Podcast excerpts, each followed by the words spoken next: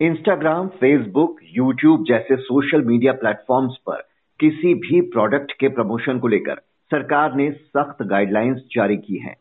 Social media influencers और celebrities अब उन्हीं प्रोडक्ट का प्रमोशन कर सकेंगे, जिनका वे खुद इस्तेमाल करते हैं।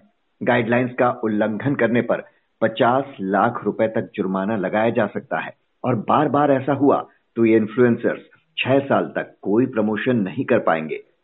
तो इन गाइडलाइंस की ज़रूरत क्यों पड़ी?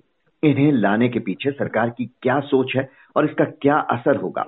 समझने के लिए बात करते हैं लखनऊ यूनिवर्सिटी के पत्रकारिता एवं जनसंचार विभाग के अध्यक्ष प्रोफेसर मुकुल श्रीवास्तव से। मुकुल जी, कैसे देखते हैं आप इन नई गाइडलाइंस को? धन्यवाद अक्षय जी। गाइडलाइंस का स्वागत किया जाना चाहिए, क्योंकि आने वाले समय में बहुत जल्दी जो सोशल मीडिया इन्फ्लुएंसर उसका बाज़ार बहुत तेज़ी से भारत में बड़ा हो गया, फैल गया। और साल 2025 तक करीब 2800 करोड़ रुपए का ये मार्केट होगा। लेकिन इसकी कोई गाइडलाइंस नहीं थी और इसीलिए बहुत सारे मिसलीडिंग और भ्रामक विज्ञापन हमारे चारों ओर देखते थे। और वो वो चाहे सोशल मीडिया के प्लेटफॉर्म्स हों या रील्स हों, और उनको करने में सबसे बड़ी जो भूमिका थी, वो थी हमारे इन सोशल मीडिया इन्फ्लुएंसर्स की। तो ये गाइडलाइंस बड़ी स्वागत योग्य हैं। इससे एक तरीके से एक, इस क्लैरिटी आएगी कि जो हम देख रहे हैं इंटरनेट पर, सुन रहे हैं, उसमें सच्चाई है या फिर वो पैसा लेकर के हम तक वो जानकारी पहुंचाई जा रही है। इसमें जो एक कंडीशन है कि इन्फ्लुएंसर्स और सेलिब्रिटीज उन्हीं प्रोडक्ट्स को एंडोर्स कर सकते हैं जिनका वे खुद इस्तेमाल करते हैं। इस पर ये सवाल उठ रहा है कि तमाम बड़ी हस्तियाँ ऐसे बहुत से प्रोडक्ट्स का विज्ञापन हमेशा से करती आई हैं। ज़रूरी नहीं कि वो उसे इस्तेमाल करती हों। तो इस शर्त हम्म। पर को कैसे देखते हैं आप?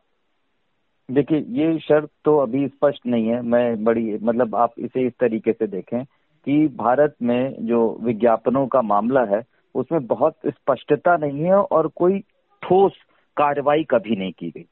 तो इसमें जो बड़े इन्फ्लुएंसर्स हैं और जो सेलिब्रिटीज हैं, वो तो बच जाएँगे क्योंकि उनके पास लीगल टीम होती है और भी बहुत सारे तरीके होते हैं।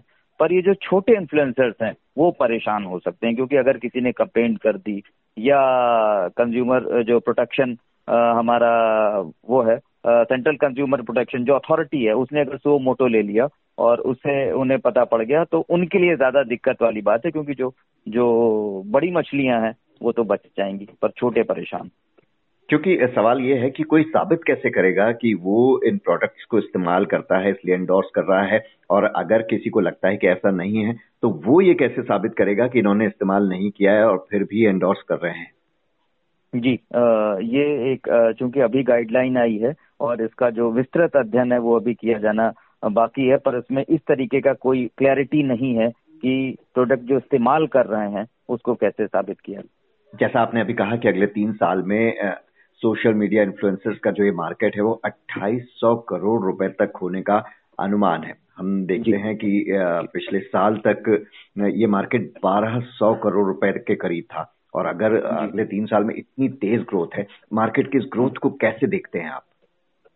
मार्केट की ग्रोथ सीधे सीधे जुड़ी हुई है इंटरनेट की ग्रोथ से और चूँकि भारत दुनिया में दूसरे नंबर पर इंटरनेट का उपभोक्ताओं का सबसे बड़ा देश है। हमारा जो मध्य वर्ग है वो बहुत तेज़ी से विकसित हो रहा है। हमारी इकोनॉमी ग्रो कर रही है और उसमें जो ट्रेडिशनल मीडिया के फॉर्म्स थे अब वो पीछे जा रहे हैं और हर जगह इंटरनेट का बोलबाला है। तो ये बता रहा है कि आने वाले वक्त में इंटरनेट हमारे जीवन की और भी बहुत सारी जगहों पे पहुंचेगा, जहाँ अभी तक दूसरे माध्यम राज कर रहे थे। और इंटरनेट का जो इस्तेमाल है, वो बढ़ी रहा है। साल 2023 की शुरुआत में तहलका मच गया था जब चैट जीपीटी की बात हुई और आर्टिफिशियल इंटेलिजेंस का इस्तेमाल हुआ, और ये अभी और बढ़ेगा। तो जितना हम इंटरनेट के करीब जाते जाएँगे तो ज़ाहिर सी बात है कि इंटरनेट को ईंधन देने में विज्ञापनों का एक बड़ी भूमिका रहती है, और उसमें इन्फ्लुएंसर अपनी एक महत्वपूर्ण भूमिका अदा करेंगे। भ्रामक विज्ञापनों का जहाँ तक सवाल है तो ये काफ़ी समय से उठते रहे कोई नई बात नहीं है। तो इन गाइडलाइंस की ज़रूरत क्यों पड़ी सरकार को? इन्हें लाने के पीछे क्या वजह दिखती है बड़ी? देखिए एक तो बड़ी वजह ये थी कि इंटरनेट पर की विश्वसनीयता बड़ी संदिग्ध है। वो चाहे विज्ञापन हो वो चाहे खबरें हो आप आप आँख मूंद करके भरोसा नहीं कर सकते हैं, बनस्पत जो हमारा ट्रेडिशनल मीडिया है, उसके कंपैरिजन में। जो दूसरी बात ये है कि अगर आप ये देखें कि जैसे मोनेटाइजेशन हुआ है इंटरनेट में जैसे आप पैसा कमा सकते हैं तो हर इंसान जो थोड़ा बहुत इंटरनेट यूज़ कर रहा है, वो रील बनाने लग गया, वो इंस्टा पर प्रोडक्ट को जो है, वो इंडोर्स करने लग गया। उसमें बहुत सारे, अगर आप आप एक एक रैंडम सर्वे करें कि आप इंस्टा पर यूँ ही स्क्रॉल करें और आप देखें कि इसमें जो सबसे ज़्यादा चीज़ हो रही है, वो स्किन प्रोडक्ट केयर की हो रही है और उसके बाद फाइनेंशियल एडवर्टाइजर्स हैं, जो फाइनेंशियल आपको टिप्स दे रहे हैं। अब ये दोनों की दोनों जो है टेक्निकल फ़ील्ड है। अब लोगों को ये पता ही नहीं है कि जो उनको ज्ञान दे रहा है, उनका बैकग्राउंड क्या है, वो लोग कहाँ से आ रहे हैं, कितना पढ़े लिखे हैं, लेकिन वो जो स्क्रीन की चौकाचौंध है, उन्हें प्रेरित करती है और उसके बाद दूसरी चीज़ देखते हैं, वो फॉलोअर कि वो फॉलोअर कितने हैं तो इतने फॉलोअर हैं तो ज़रूर कुछ ना कुछ सही कह रहा होगा। तो भारत एक ऐसा देश है, जहाँ आपने देखा होगा कि अफवाहें कितनी तेज़ी से फैलती हैं और फेक न्यूज़ के मामले में हम वैसे ही स्ट्रगल कर रहे हैं कि सरकार को गूगल न्यूज़ इनिशिएटिव ऐसे बहुत सारे, हर मीडिया ऑर्गेनाइजेशन अपना फैक्ट चेकर रख रहा है। तो विज्ञापनों की ये दुनिया जो कंज्यूमर प्रोटेक्शन एक्ट है 2019 वाला वो जो हमारी ट्रेडिशनल मीडिया ऑर्गेनाइजेशन थी, जिसमें रेडियो अखबार और टेलीविज़न शामिल होते हैं, उनको तो कवर कर रहा था। लेकिन जो सोशल मीडिया के जो डिफरेंट ऑर्गेनाइजेशन हैं और इन्फ्लुएंसर्स हैं, इनको चेक करने का हमारे पास कोई ऐसा टूल नहीं था कि इनको कैसे इनकी विश्वसनीयता को पुख्ता किया जाए और ज़िम्मेदारी तय की जाए कि जो आप कह रहे हैं, वो आप सच बोल रहे हैं या आप पैसे लेकर के सच बोलने का नाटक कर रहे हैं। तो उपभोक्ता को ये अधिकार होना चाहिए कि वो इंटरनेट पर जो ये चीज़ें देख रहा है उसे पता हो कि ये पैसे लेकर के बोली जा रही है या कोई इसमें मटेरियल बेनिफिट इन्वॉल्व है या ये किसी एक इंडिविजुअल की अपनी राय है ईमानदार राय और जो रिपोर्ट्स आई हैं तेज़ी से बढ़ते इस मार्केट की तो इन गाइडलाइंस के लागू होने के बाद क्या बड़ा फ़र्क आएगा प्रोडक्ट एंडोर्समेंट के इस मार्केट में?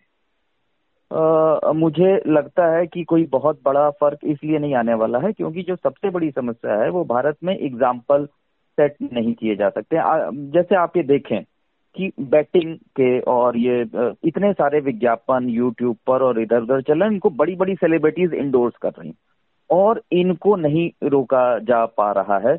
तो जो मेरे ख्याल से पूरे भारत में 400-500 सेलिब्रिटीज होंगी और तो वो जो एक लाख दो लाख इन्फ्लुएंसर्स हैं उनको कैसे कैसे मैकेनिज्म डेवलप किया जाएगा कैसे रोका जाएगा?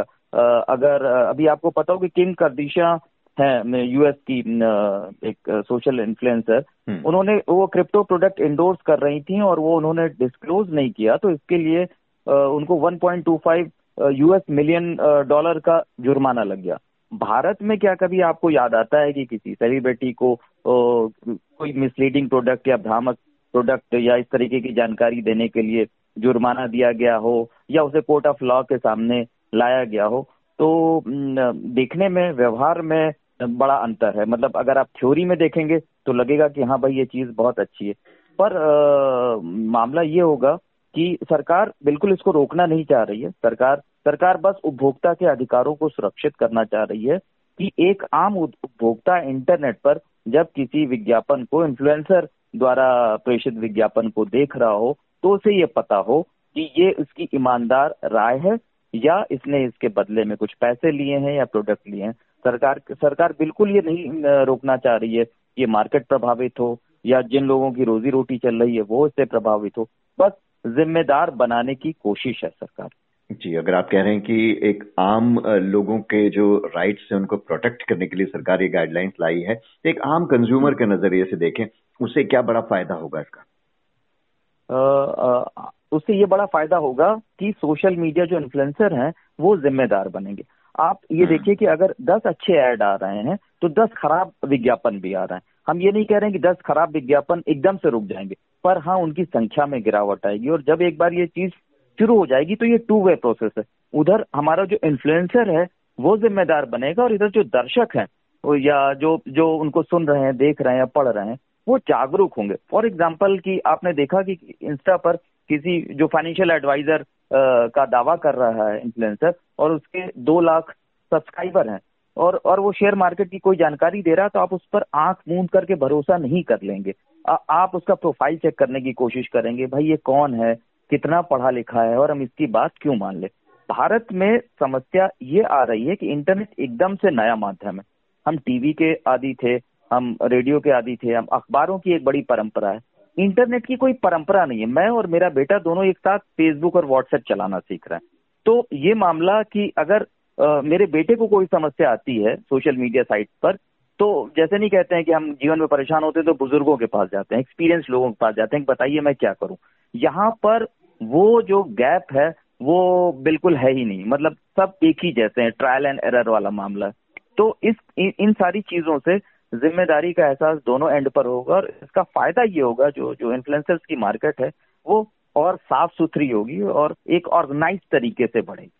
जी आज के दौर में जब कुछ भी वायरल हो जा रहा है ऐसे में थोड़ा रेगुलेशन तो ज़रूरी है सही और गलत में भेद करने के लिए। तो देखना होगा कि भ्रामक विज्ञापनों और प्रचार को रोक पाने में गाइडलाइंस कितनी कारगर होती हैं। बहुत बहुत शुक्रिया मुकुल श्रीवास्तव जी आपका।